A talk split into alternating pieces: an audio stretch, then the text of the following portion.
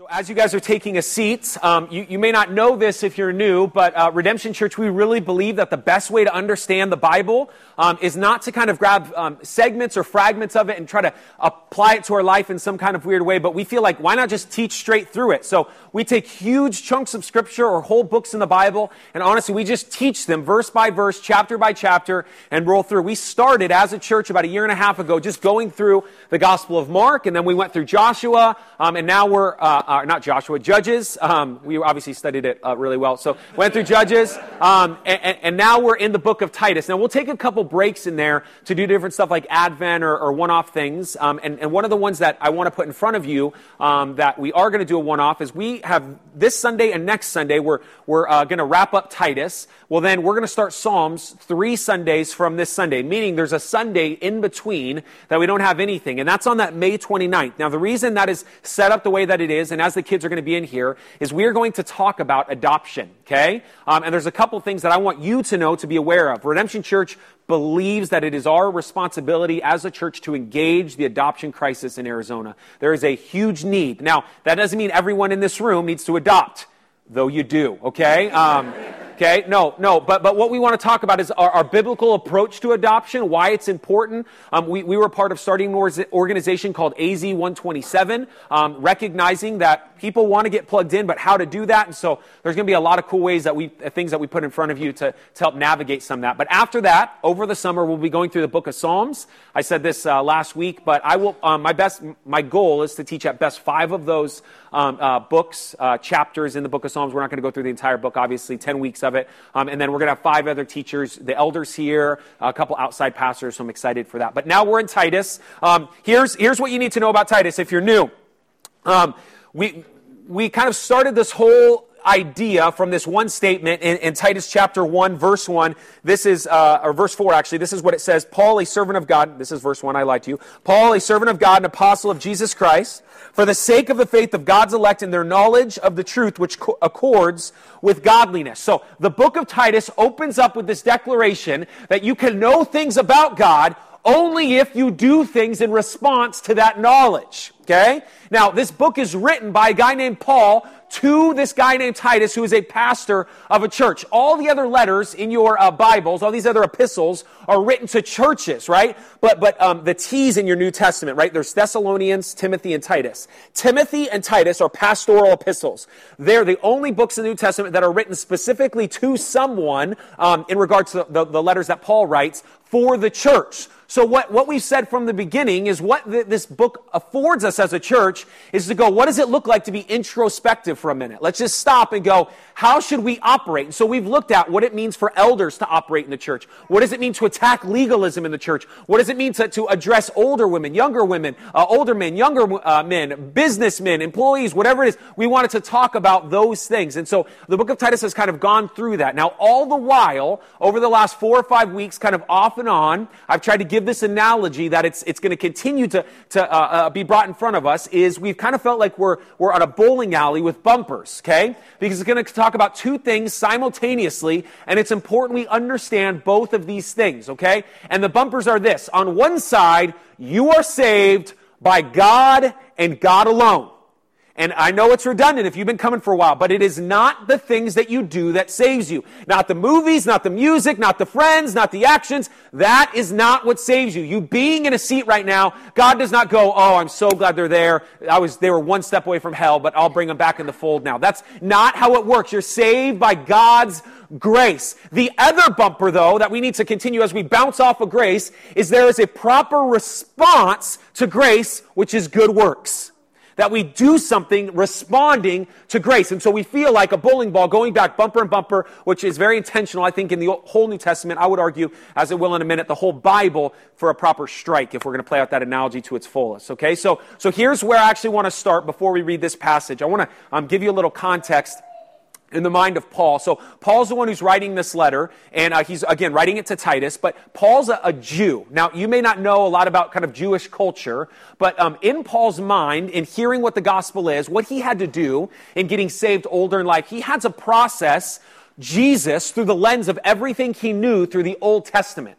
So he started to see things that were found in the Old Testament. go, oh my gosh, that points to Jesus. That points to Jesus. That points to Jesus over and over and over again. Now, there's a big story in the Old Testament that you didn't have to grow up in a church to be aware of, but maybe you, you know. Um, and I want to put it in front of you because I think it's a big deal. And I want to read Exodus chapter 20, verse 1, which I would argue is the most loaded verse in all of the Bible. Okay? Exodus chapter 20, verse 1. You don't have to go there. Um, if you can if you want to. Um, I'm actually going to just read verse 2 because verse 1 is just uh, saying this is what the, the Lord said to the people of Israel. This is what he says I am the Lord your God who brought you out of the land of Egypt, out of the house of slavery. Now, that may seem like a super abstract way to start our, our, sermon this morning, but here's why this verse is important. If you did grow up in church or had a, church, uh, a Christian family, you might remember the Ten Commandments, okay? Maybe you put them on a wall, you better follow them, VeggieTales taught you, whatever it is. You, you had these Ten Commandments. Well, from that statement, the Ten Commandments begin. From that moment where here it is, here's who I am, here's what I've done, then you have the Ten Commandments. But what's funny about the Ten Commandments is it's not just the first ten. From that moment, God gives Moses to all the people of Israel 613 commandments. 613 of them. And he says, here's the deal. I'm your God. You need to follow me. There are right ways to understand who I am and how you are to act so follow me. And it's not just about loving your, your, your, or honoring your father and mother, or not stealing, or not murdering, or whatever it is. There are 613 of them. Ain't nobody in this room memorized all 613 laws in Leviticus. Nobody. Right? I'm hoping not. That'd be weird. Okay? All, all, those. Now, now here is why the, this verse is loaded. Okay? Because what, what God is doing to the people of Israel as he speaks to Moses in this moment is he's going to say, I'm going to tell you how you need to act. There is an action. There, there are things that you need to do, imperatives that you need to do. But before I tell you how you need to act, let me remind you who I am to you. And this is what Paul would hear. This is what the Jews would hear. They would know there's this guy named Jacob who is deceptive. Literally, his name means deceiver. Dude steals from his brother. Jacob doesn't want to be known as this guy anymore. He ends up wrestling with God, quite literally, having his name, name changed to Israel.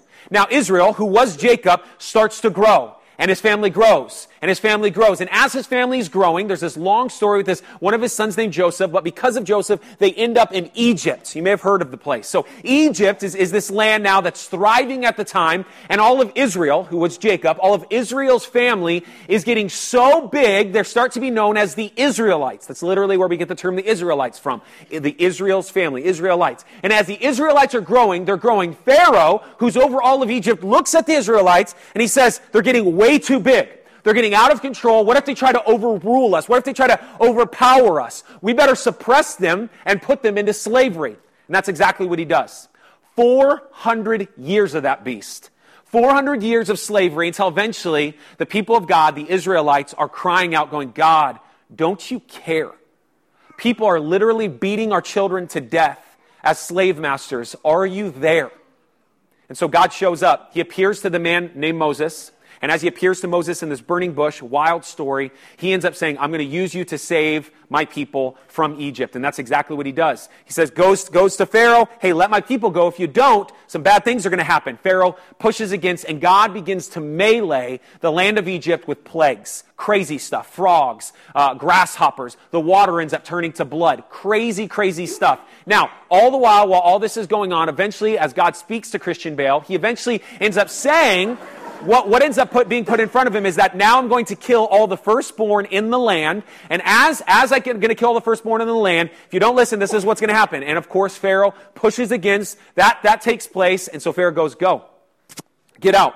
And so the people of Israel flee. Now they're only going to the place that God has sent them. Some miraculous way, God has saved them out of slavery. Only God could have done this, but now the, the Egyptians have changed their mind and they're chasing after Israel. So they eventually appear at this, uh, you know, the, the Red Sea, Whitney Houston, Mariah Carey, they're singing, and so the, the, the seas part, the Israelites go through, the Egyptians try to chase after them, the water encloses on the Egyptians, kills them, and Israel goes, what just happened? This is crazy. God just rescued us from slavery. There's nothing we could have done. He saved us. Like, and so this, this woman, Miriam, she starts singing. Everyone's going nuts. There's this feast. Well, from that moment on, the Jews, for millennia, celebrate that moment. Matter of fact, Chris Wright calls it in his book, The Mission of God's People, the Old Testament gospel. the Jews will look back to that moment where God rescued all of his people from slavery as the gospel. Do you remember when I did this? And in chapter 20 of Exodus, that's exactly what he says when he says this I am the Lord your God who brought you out of the land of Egypt, out of the house of slavery. Now let me tell you how to act. I saved you, so let me tell you how to act. I, I am your God, you are my people, so let me tell you how to act. We're going to do one verse this morning, and that's exactly what we're going to do. I'm going to do my best, as I did last week, to unpack grace. I'm going to do my best to unpack practical ways that we can understand what it means to respond to grace properly. So, this is what it says. This saying is trustworthy, and I want you to insist on these things. Paul, again, talking to Titus, and that word insist literally is confidently affirmed. So before I go on, let me be redundant, beat this drum until it's dead. So this is it. Hear, hear me. I need to insist on this thing. These trustworthy statements is what we talked about last week. The idea that grace is what saves us. This saying is trustworthy. Grace saves you. This saying is, I have to insist on it. Grace saves you. God rescued the people of Egypt, or people of Israel out of Egypt. God did that. God saved you. Look back on your story. Was it you mustering up your righteous swag, getting it right? Was it you leaving behind all these things? No, God intervened, God stepped in, and God saved you. Let me insist on it. God saved you. God did that. With that being the, the baseline, the foundation, there's a so that. And that's exactly how the next part of the verse starts so that those who have believed in God stop. Before we get to what we're supposed to do, do you hear the language? God has saved us. Let me insist on that. So that those he has saved, whatever it's going to be, something's about to change. I remember um, about six years ago, I got my wisdom teeth pulled, and um, it's a random uh, story, but I'll, I'll, share it with you. Um, I, I, got my, my, my, wisdom teeth pulled, and I remember going in, and I'd never I've never done any drugs in my life, right? Because I'm perfect. And so um, I've never done any drugs or anything like that, but I remember going in, and they gave me laughing gas, okay? I don't know if you have this stuff, but I highly suggest it, okay? So I, I, went in, and um, before we went in, Candace had her wisdom teeth prior, uh, pulled prior, and she said, I guarantee you'll laugh. We made a little wager, and I said, I bet I will not laugh. And they put the laughing gas on. The idea of not laughing was so funny to me that, like, I lost it. And I was just cracking up, and the nurse comes in, and she's used to it. She's all timing it up, and I'm just like, what are you not getting right now, okay? So I'm laughing. Well, eventually they pry your mouth open, right? And they give you all this anesthetic, you know, and here comes the, the, um, the dentist and he comes in. And in my mind, for whatever reason, uh, stuff's like truth serum. I don't know what it is. I had to get this dude saved. I was like, I know this guy's not a believer. I got to get him saved. And so, hey, I, I don't know if you know Jesus Christ. hey, Sean, Sean, Sean I, I, need you to stop talking, okay? Okay, I'm sorry. Okay, just hear me out real quick. I need you and, and, and he's, he's like break, I could feel him breaking my teeth, right? And like, I'm just like, I just, I, I really need you to know. He's like, Sean, listen, we're going to have to put you under if you don't stop talking. Okay. So I decide there's only one way I'm going to get this dude saved, and it is if for the next 45 minutes I hum Amazing Grace.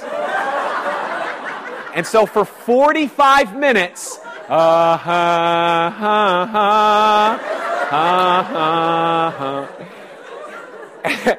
And I knew if I would just hum that for 45 minutes, he would get saved. I don't know if he got saved. I actually think he was Mormon, so it didn't work out. But, but, but here, here's what happened, right? I felt so good. I'm like talking to this guy, come out and talking to the nurse afterwards. I got like bloody gauze, like my, I'm swelling up already. My buddy John, it was the one who was taking me because it was a real early appointment. I remember walking to the car and there was another car driving and I was just like, stop! I was like, John, this guy thinks I have power. Stop! Okay? I was like, I felt so good, okay? Now here's what's crazy. About a couple hours later, that stuff started to wear off, y'all, okay? And it was terrible, okay? So what began to take place was all the pain that was being masked by, and it was good. Like, so I had this work done on me, right? Now, now the wisdom teeth are removed. There's this change that's going on within me, but, and it felt good. And it was like, there's this like, yes, yes, yes. But then suddenly when that veneer wears off, that honeymoon phase is gone, I'm left with this change that I have to begin to start to alter too, right? So now I'm living with this pain. I got to start taking meds. I got to start eating different foods. I'm drinking smoothies. I'm changing out gauze. There's a life change that suddenly I had to, to work around because of that moment. And, and what grace is going to do is it's going to say, hey, so that, know that grace saves you. I need you to know that, so that those who are saved, and it's going to begin to lay out this imperative. This is what John 14, 23 says that if you follow the Lord's commands, he will make his home in you. Literally, think of that imagery to make your home in someone. God's going to come in, He's going to begin to move around furniture. He's going to decide where the pictures go up. He's going to decide the layout. God begins to move things around, and then you begin to adjust to what God says. Our, our role in those moments are to be obedient.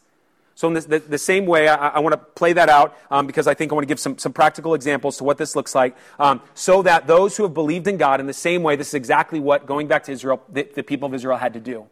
They were saved, and because they were saved, they began to follow God. And, they, and I don't mean just follow God abstractly. Um, hear this. We're talking one whole chapter in the book of Exodus on garments that the priests could wear, on clothes. One whole chapter telling certain people how they had to dress, how long their facial hair could be, what they could eat, when they could eat it. The people of Israel were so diligent to look at all these laws, they actually made laws on top of those laws called the Talmud. They, they, they looked and said, we need to be diligent about following this because we are God's people. So I just say, to open this whole thing up, the saying is trustworthy. I want you to insist on these things. That is grace. Insist on grace so that those who believe in God, so whoever has trusted, has, has felt, has, has experienced the grace of God, you need to hear what I'm about to say. And this is what it says. Not me, the, the word.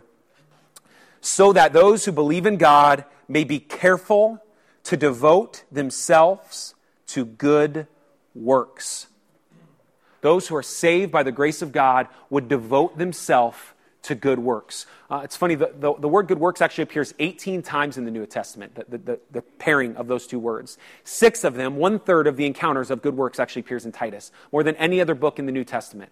Now, the reason that's a big deal is because that back and forth. Because of grace, we respond in good works. Now, if you've been here for the last four weeks, you've heard me say some of these things over and over and over again. But I want to actually give you a way that you can respond to grace properly, and it's found in this one little word, devote. So let me read it again that we may be careful to devote themselves to good works. The word devote, and I've been trying to process like the best way to explain this, has this connotation of a set decision that's laid out as I go into this. Now, I, I, I was trying to think of good examples because I didn't want to like put certain example, somebody, you know, um, somebody's example out there. And, and, and so I actually, you know, used that Google machine and just Googled it and said, like, uh, devoted man. I could have put devoted woman, just devoted man, right? And what's crazy is I was thinking of like Neo or Batman or Gladiator. Um, no, like what was, and you can, you can Google it yourself, maybe not right now, but what was crazy is Google ended up just page after page after page when it talked about devoted men, talked about husbands, like spouses. And, and, and I thought how crazy as a culture we understand devotion has this idea of not this big victory, not this big win, not this over and over, but I make a vow and for the rest of my life, I live out what I'm going to do based on that vow. I, I am choosing, I am deciding, I am devoting my life to this cause. I have said I will work my life around my wife, around my kids. My life is no longer just my own. I have to live in that and I live in it out of love, and sometimes I, it, it's hard, but I live in it. I have devoted myself to it. The problem is, and just hear me, give me some grace when I say this. Um, I get frustrated. I, Sean Myers, so that's not canon, right? But I tend to get frustrated, and maybe you get frustrated when you look at like the, the areas of our life when we begin to think of our devotion towards Jesus Christ. It doesn't look like devotion. Like think of any other sphere of your life that we can live out how we do the same way we do with Christ. Think of any, like, well, I might go to work tomorrow. I don't know. Maybe. I know they said I, there's a dress code. I can loosely kind of follow it. No, I mean, yeah, I, I love my wife, but I don't have to be home every night. Like, there's this sense of devotion that's kind of half hearted. That Jesus is kind of your savior, but you don't have to submit to him in all of your life. And I'm just saying, according to verse 8 of chapter 3 in the book of Titus, a proper response to grace is devotion, is to look preset and decide, I'm in. I'm in. There is no, I kind of want to do it. There's moments where you may not feel like it, but I'm in regardless. I am in. I have devoted myself to good works. Now, um, I, have tried to think tangibly how this can play out. And, and I think the Bible is going to give us a, a couple ways to do this well. Um, so if you can, you can open up to uh, Ephesians, and I know that's a, a, big change. Ephesians chapter 5, it'll also be on the screen, but. Um, but Ephesians chapter 5, I want to read to you, okay? Because this is where like the rubber meets the road. What does it mean to be devoted to Jesus Christ? And this is where it becomes kind of nuanced and not as easy because the legalist in the room wants to go the same way. I want 613 laws because if I got 613 laws, I can follow those laws. Well, okay, so I don't wear this certain type of clothing. I don't grow my facial hair this long. I can do that. Unfortunately, what Jesus does is he kind of lays out this scandalous nature of grace that we're to love our neighbor as we love ourselves and that we're to, to love God with all of our heart, soul, mind, and strength. And so now, what does that look like? Now, there are probably about eight passages in the entire New Testament that give you very hands on ways to do this well. I want to read one of them. You can also see this in Colossians 3, in Galatians 5. You can see how some of this is going to play out. I'm going to read one passage in Ephesians 5. So, in case you're sitting here going, well, what does it mean to devote myself to good works? How do I do that? Well, Paul's going to answer in some ways what that looks like, okay? So, just some rubber meets the road. We'll talk about this passage as we go. Ephesians 5, uh, ch- uh, chapter 5, verse 1. Therefore, be imitators of God as beloved children and walk in love as Christ loved us and gave himself up for us, a fragrant offering and sacrifice to God. What another way to start with the good news. Jesus gave himself for us, so we give ourselves to God. Verse 3. But sexual morality, no. All impurity, no. Covetousness, no, must not even be named among you, as is proper among the saints. Let there be no filthiness, no foolishness, talk, no foolish talk, no crude joking, which are out of place. But instead, let there be thanksgiving. For you may be sure of this, that everyone who is sexually immoral or impure, who is a covetous, that is an idolater, has no inheritance in the kingdom of Christ and God. Let no one deceive you with empty words, for because of these things, the wrath of God comes upon the sons of disobedience. Therefore, do not become partakers partakers with them. For at one time you were in darkness, but now you are, uh, you are lights in the Lord. Walk as children of the light. So just stop real quick, okay? Um, what he just did is he gave us a list, didn't he? I mean, there are parts in Scripture that go, hey, here it is. Sexual morality, crudeness, foolish talk, whatever it is. And this is part of the list. Some of these lists, in, like Galatians 5, lay out huge things. The 1 Corinthians 6, long lists of things. And as they lay out these things, we as Christians go, that's what God calls right. So let me, let me just play this out. He says, sexual morality is wrong. It's not something good. Do not partake of that. That's a work of darkness. Do not partake in sexual morality. Good. I can do that. That's a good work. I will stay away from that. Okay? Now, the reason I'm giving you this is so that tangibly we as a church can begin to look at some of these lists and play it out. But, but here's where it becomes extremely complicated. It, the passage doesn't end there, and this is where it becomes really hard for the legalists in the room. Okay? Because this is what it says. Verse 9 For the fruit of light is found in all that is good and right and true, and try to discern what is pleasing to the Lord. Take no part in unfruitful works of darkness, but instead expose them. But verse 9 and 10 is what I want you to hear. For the fruit of light is found in all that is good, right, and true, and try to discern what is pleasing to the Lord. How can you tangibly devote yourself to good works? Here's, I hope, is the answer. May I be right on this? I really hope I am. Okay? You are to look at these lists, like sexual morality, impurity, to covet something. And if you were just to see that as a law in of itself, I think you would be missing it. Because what verses 9 and 10 is they give us parameters to follow these things rightly. And this is where it becomes difficult as Christians to live together. Because here's the deal I'm to look at uh, sexual morality and say, I'm to avoid sexual morality. But man, if, if you know anything about sexual morality, it plays itself out in a myriad of ways. I'm to avoid sexual morality, and then here's the, here's the uh, uh important imperative of this passage I have to, to devote myself to good works, discern. I have to discern. So you cannot, as a Christian, give yourself a list just to follow for the sake of following. No, this is hard work. Now you've suddenly recognized to devote myself to good works is to go, man, like, I don't know, like, okay, God, is this right? Do you want me to do this? Do you not want me to do this? It requires prayer. It requires meditation. And this becomes difficult for some of us because for some of you in the room, it's okay to watch movies have tons of language in it, right? You can sit there and go, that doesn't bug me. That doesn't bother me at all. That, that I feel like I'm, I'm not, not participating in darkness. But for some of you, you're like, that's actually all bad. And, and this becomes very like we begin to apply, but all we know is we're to avoid certain things, and those things play out in certain ways. The, best example of this is when we're told that we're to treat our body as a temple. I've gotten already an email for this in the past, so I'll just say it again. Um, treating our body as a temple doesn't mean not smoking. Now, I don't smoke. I don't think you should smoke. It's on you, whatever. But regardless, smoking itself is not a sin because we're to treat our body as a temple. What we've done is someone has discerned treating their body as a temple is to not smoke, and therefore they've applied that, and that's good. That's solid, but we are to treat our body. But for someone else, right, is uh, my, our buddy KJ, who's not here today, that dude feels like he has to work out three, day, three times a day, right? Okay? Like he has to be friggin' Hercules, okay? So, so for him, so for him, to, to discerning what is pleasing to the Lord in that moment is committing to these things. So, so what am I saying? I'm saying, look at these lists of good works in the New Testament and then know what is good, right, and true, and discern what is pleasing to the Lord. That's really hard, isn't it? I mean, this makes it difficult. This requires tons of work. It requires us to be patient.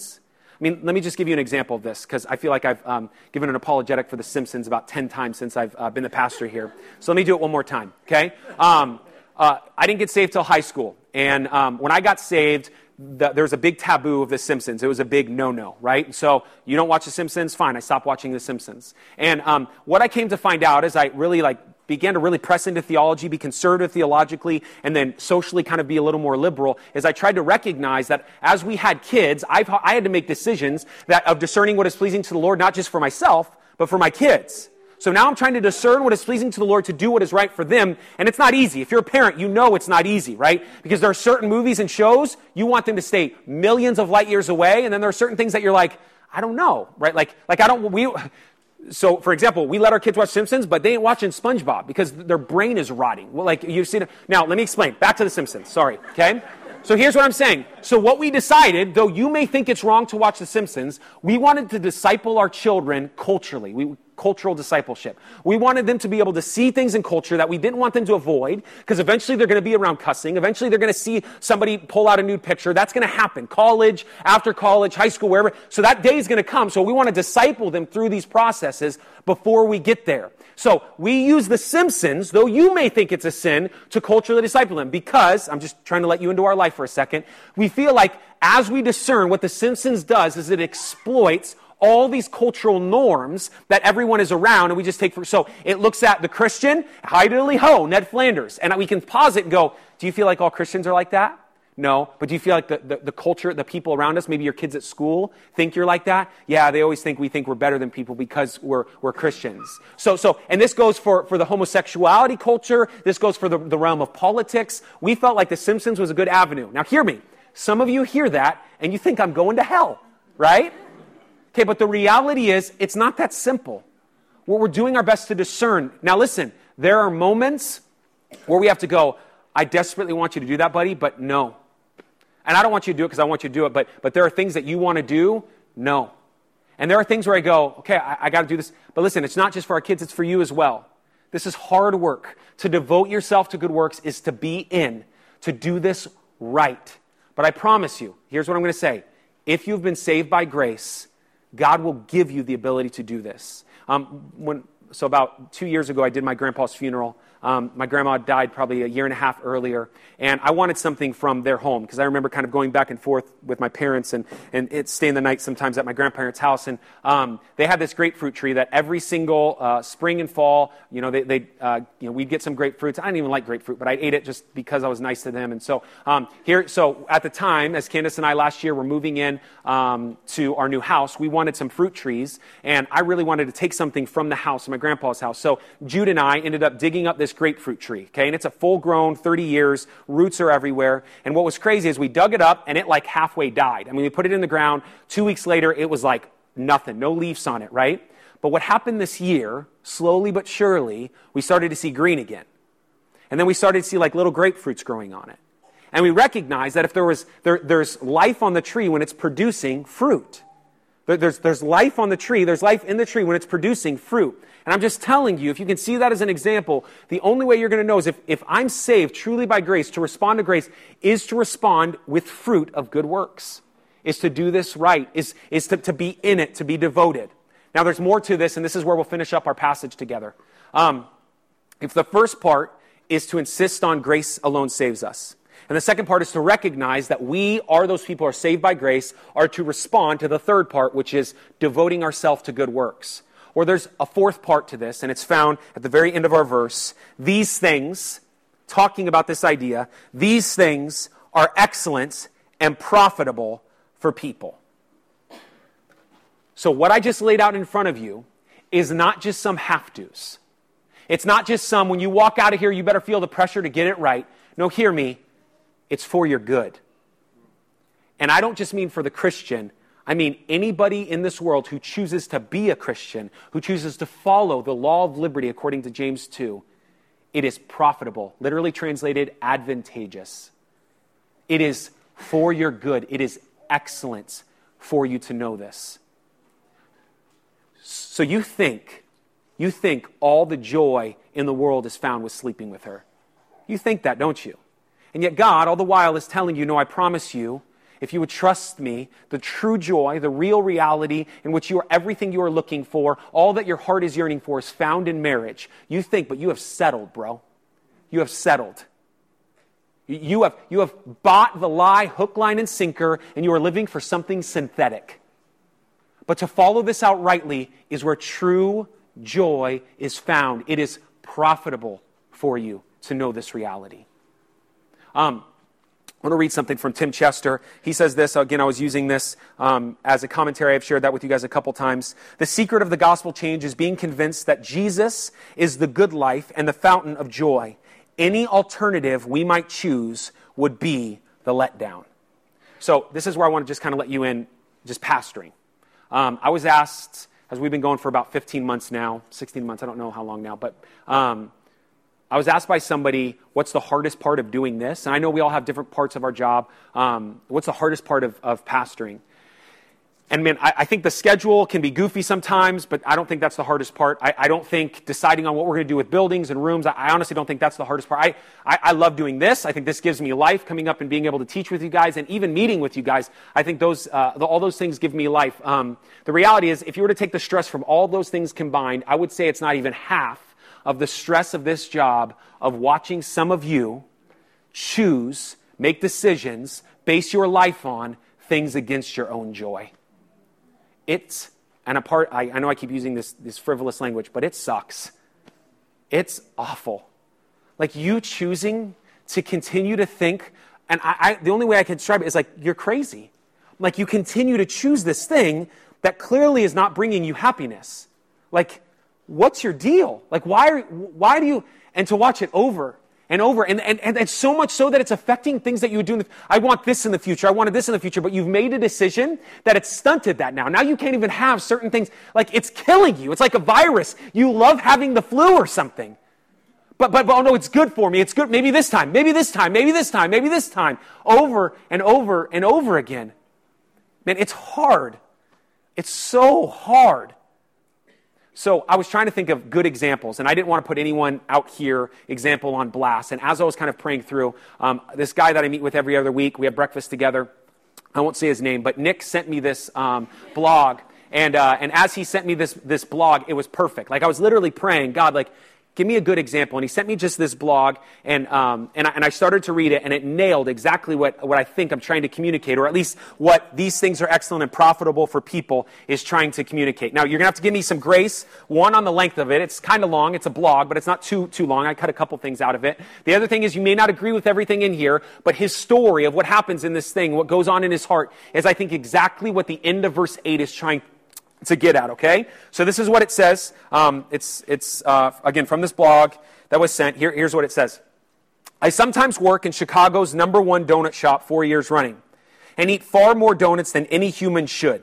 Sometimes I close the donut shop, which includes one of my favorite parts of, the, of working there. Uh, the location has a little window which opens to the sidewalk and uh, there, is constant stream of pedestrians. In the last 15 minutes or so of the, every business day, I start boxing up all the donuts in four to six packs so I can give them away.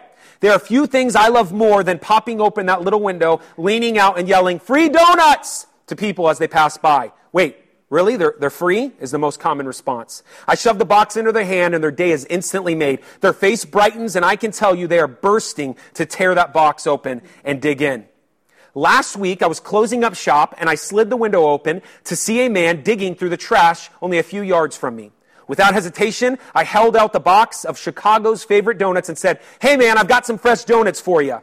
He looked at me, shook his head, tossed out a limp, nah, then went back to picking through the garbage.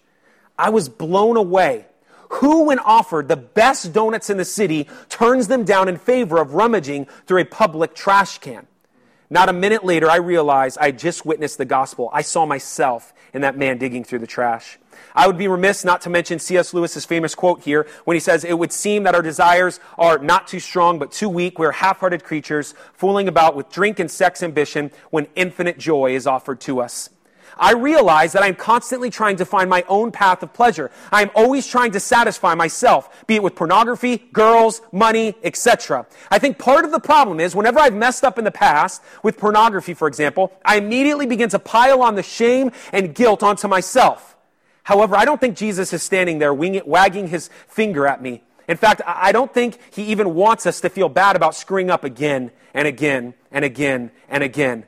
I don't think he is, I, I don't think he is, he is uh, uh, mad or in, in any way. I think actually, in all reality, he is sad for us. Instead of condemning us, I think Jesus is a few yards away, hanging out a window, offering us free donuts while we dig through the trash. He has so much more to give us. He stands there and watches us dig through the garbage, hoping to find something of worth. Maybe this year I'll get that job and my life will be set straight. Or maybe next week I'll garner that courage to go to that cute girl in the coffee shop. Then and then and then and then I'll have my whole life be set. He wants so badly for us to see him and what he is offering us. When we keep hearing him call to us to return to sticking our nose in the trash cans, we can't imagine that Jesus could possibly have something better for us than what we could scrounge up for ourselves. Jesus doesn't want you to quit looking at porn or whatever habit of choice you have. He wants us to realize that the pleasure he is offering makes everything we could ever find for ourselves look like trash. When we accept what he has pleasure, what pleasures are stored up for us beyond our wildest dreams, we will no longer want to return to those old habits we have been trying so hard to kill. They will simply begin to start tasting like they always have been garbage. I thought it was helpful for many reasons, as you can see the tone and just experientially what, what, what he's going through. But that imagery is, is perfect. To understand at the end of our verse, this is for your good. Like, sure, you can, you can have laws to fulfill and commands to try to walk out, but if you would understand that following these things for the glory of Jesus Christ, responding to grace, is for your own joy, you would stop nibbling at the table of the world and realize that's not the only taste out there. Like you've grown a palate and it's become so accustomed to tasting these things of the world that when you begin to taste God, it's like, this is weird. This doesn't taste right. And it's very hard to get into. It's very hard to create a rhythm to, and it's hard to create a palate for. But I promise, as you begin to work in that direction, devoting yourself to good works, it is for your own good. It's for your own good. So I want to finish with um, something extremely tangible. Um, I think it would be amiss to, to, to, walk out of here and you not feel ways that we as Redemption Peoria try to put in front of us as a church to, to play out good works. So, what you might not be aware of is within our redemption communities, um, the community leaders are called to recognize people who really want hardcore discipleship. I don't know any other way to say it, but, but really want in depth discipleship and to kind of identify these people and putting them into these smaller groups. Now, what you also may not be aware of in that is before we ever started meeting here on Sunday or every other month uh, at, at, that Lutheran church that was way back in the day, whenever we started doing any of that, we figured six pillars um, would be a good way to start in trying to identify discipleship. So we had to ask the question if Jesus has made or called us to make disciples, what is a disciple? And we have found six things. There's nothing special about six. Matter of fact, I grew up charismatic. I really don't like the number six. Um, okay? But, but, but, but there are six things that I want to give you that if you continue to dive into, you can say good works can be found in these six things. These six things, okay? The first one is prayer. We believe a good disciple prays. He sets aside time to pray.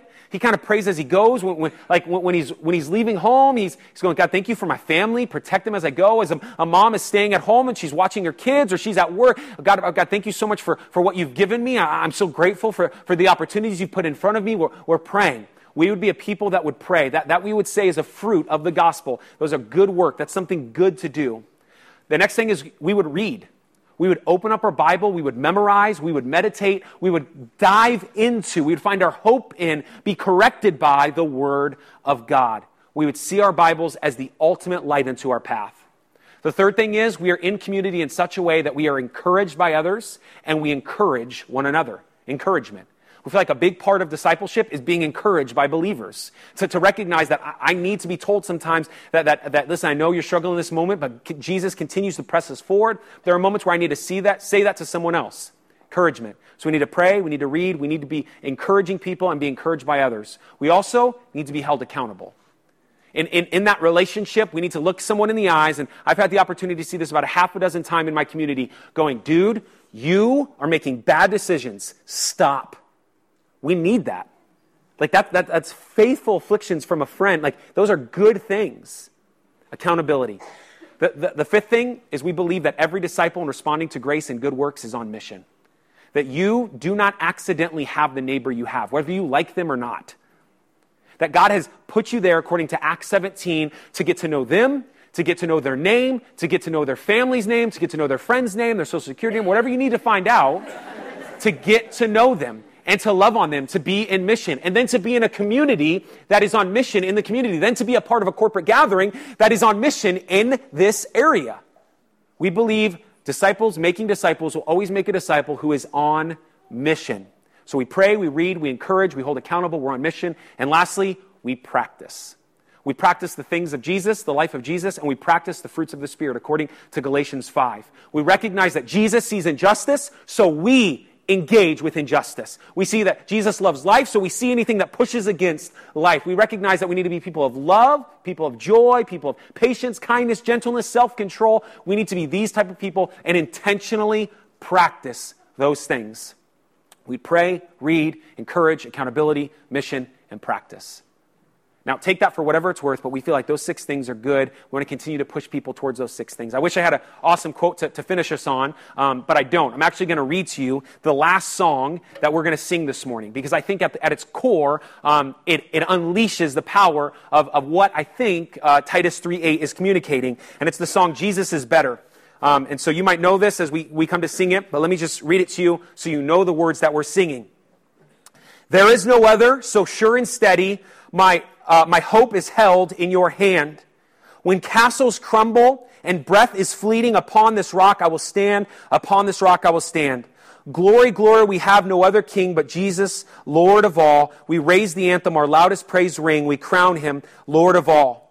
Your, your kindly rule has shattered and broken the curse of sin's tyranny. My life is hidden neath heaven's shadows. Your crimson flood covers me. Your crimson flood covers me. And then we go into this bridge, and I want you to hear this bridge because I, I think it's really, really good. And this is, I think, verse 8 that Jesus is better no matter what. This is what it says. In all of my sorrows, Jesus is better. Make my heart believe. In all of my sorrows, in all of my sorrows, I know Jesus is better, but my heart doesn't believe it, Holy Spirit. Make my heart believe it. Make my heart believe. In all my sorrows, Jesus is better. Make my heart believe. In every victory, Jesus is better. Even at the top of the mountain, Jesus is better. But at the top of the mountain, I forget that Jesus is better. Make my heart believe. More than any comfort, Jesus is better. Make my heart believe. More than all riches, Jesus is better. Make my heart believe. Our souls declaring Jesus is better. Make my heart believe. Our song eternal. Jesus is better. Make my hearts believe. I hope that's our prayer this morning, that we would respond to grace with works, and our heart doesn't believe it, but our prayer is that God would come in, intervene, and make our heart believe that it's true and it is so. Let's pray.